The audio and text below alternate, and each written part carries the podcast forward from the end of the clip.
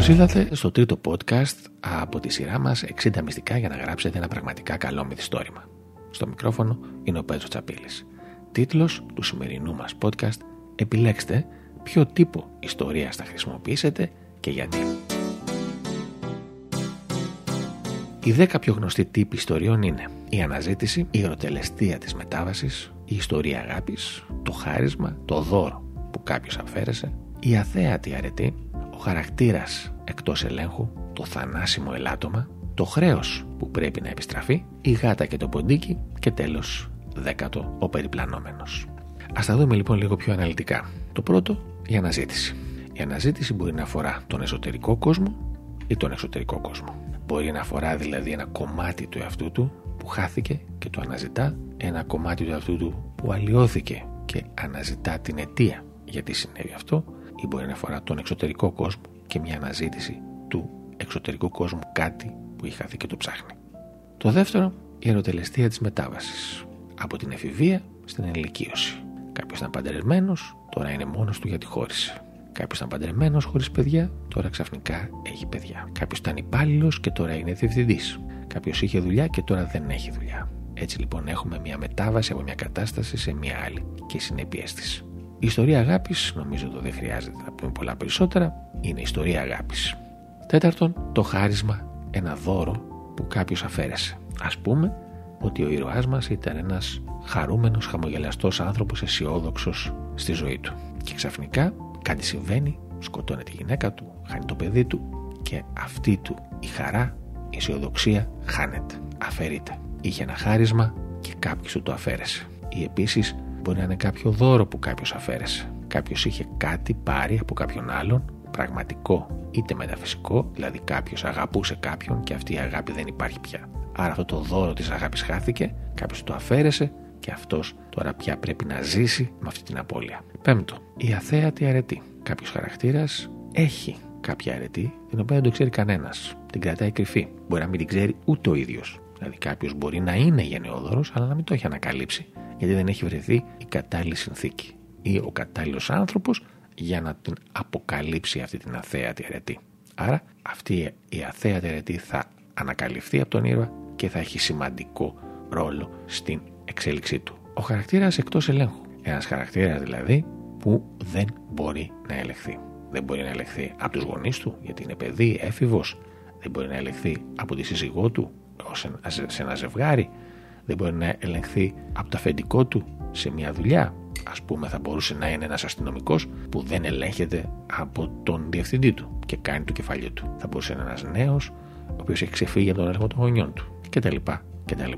Έβδομος τύπος ιστορίας, το θανάσιμο ελάττωμα. Κάποιος ήρωας έχει ένα ελάττωμα τρομερά σημαντικό που αυτό του το ελάττωμα τον οδηγεί σε ακραίες καταστάσεις. Κάποιος μπορεί να είναι πότης, ας πούμε, και αυτό του το ελάττωμα μια μέρα παίρνει το αυτοκίνητο μεθυσμένος και σκοτώνει κάποιον. Αυτό το ελάττωμα επομένως είναι τρομερά σημαντικό και προξενεί μεγάλα προβλήματα στη ζωή του και πιθανώς στη ζωή των άλλων γύρω του. Όγδος τύπος ιστορίας, το χρέος που πρέπει να επιστραφεί. Κάποιος χρωστάει κάτι σε κάποιον και αυτό το χρέος μπορεί να έχουν περάσει χρόνια, αλλά ο ήρωάς μας νιώθει ότι πρέπει να το επιστρέψει. Κάποιος μπορεί να τον δάνεισε κάτι πραγματικό, κάποια χρήματα κάποια στιγμή. Ο ήρωας νιώθει υποχρέωση και πρέπει να επιστραφούν αυτά τα χρήματα όταν μπορέσει. Και αυτό τον οδηγεί στη ζωή του. Μπορεί κάποιος να το είχε προσφέρει στέγη όταν τη χρειαζόταν και αυτό το χρέος πρέπει να επιστραφεί. Μπορεί να τον είχε βοηθήσει σε μια άσχημη στιγμή στη ζωή του και αυτό το χρέος πρέπει να επιστραφεί. Ένατο, η γάτα και το ποντίκι.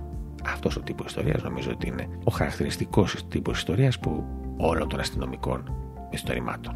Και τελευταίο, ο περιπλανόμενος. Ο ήρωάς μας που δεν έχει βάση, δεν έχει κάποιο σταθερό σημείο και περιπλανιέται. Μπορεί να είναι ένας εραστής που δεν μπορεί να βρει κάποια, κάποια δεν μπορεί να βρει κάποιον γιατί πηγαίνει από τον ένα στον άλλον. Κάποιος δεν μπορεί να βρει εδώ μια δουλειά και πηγαίνει από τη μια δουλειά στην άλλη. Κάποιος δεν μπορεί να μείνει σε ένα τόπο και να πηγαίνει από το ένα στο άλλο. Η περιπλάνηση μπορεί να είναι και εσωτερική. Κάποιος μπορεί να αναζητάει το χαρακτήρα του και για να τον βρει μπλέκει σε διάφορες καταστάσεις. Μπορεί να είναι και πραγματικά περιπλανόμενος σε έναν κόσμο τον οποίο προσπαθεί να γνωρίσει και τον κόσμο, αλλά και κυρίως τον εαυτό του. Αυτή είναι λοιπόν οι δέκα πιο γνωστοί τύποι ιστοριών. Αν πάτε στη βιβλιοθήκη σας, πάρετε ένα βιβλίο, όποιο βιβλίο θέλετε, από όποιο είδος μυθιστορήματος θέλετε, θα διαπιστώσετε ότι δεν έχει μόνο ένα τύπο ιστορίας. Έχει πολλές φορές δύο, τρεις και τέσσερις. Άρα, πόσους πρέπει να επιλέξετε και ποιους να χρησιμοποιήσετε και κυρίως πώς. Πολύ λίγοι, αν επιλέξετε δηλαδή ένα ή δύο τύπους μόνο, μπορεί να δημιουργήσουν μια πολύ βαρετή ιστορία.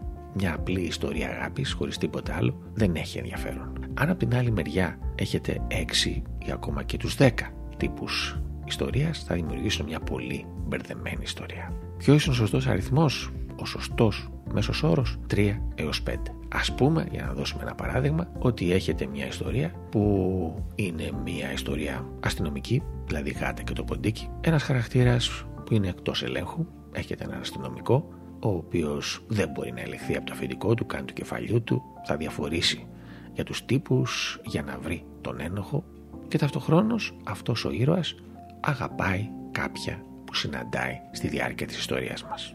Άρα έχουμε μια ιστορία αγάπης, έχουμε ένα χαρακτήρα εκτός ελέγχου και έχουμε και τη γάτα και το ποντίκι.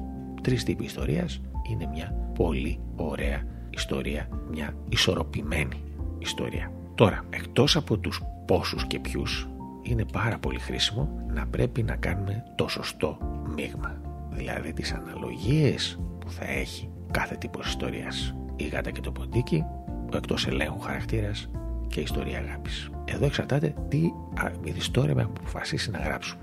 Αν είναι αστυνομικό το μυθιστόρημα, είναι φανερό ότι η γάτα και το ποντίκι και ο χαρακτήρας εκτός ελέγχου θα είναι η βασική τύπη ιστορίας μας. Αν έχουμε να γράψουμε ένα αισθηματικό μυθιστόρημα, τότε η ιστορία αγάπης θα είναι ο πρωτεύων τύπος και η γάτα και το ποντίκι και ο χαρακτήρας εκτός ελέγχου θα είναι δευτερεύοντες, και λιγότερες φυσικά σελίδες θα αφιερωθούν σε αυτό το κομμάτι.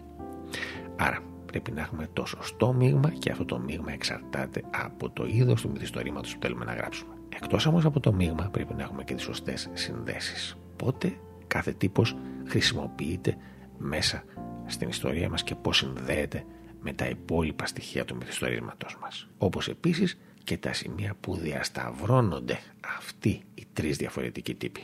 Άρα, για να έχουμε ένα σωστό, πραγματικά καλό μυθιστόρημα, πρέπει να έχουμε ένα σωστό μείγμα από τύπους ιστοριών με τις σωστές συνδέσεις τους και να έχουμε τα σωστά σημεία που διασταυρώνονται αυτοί οι τύποι.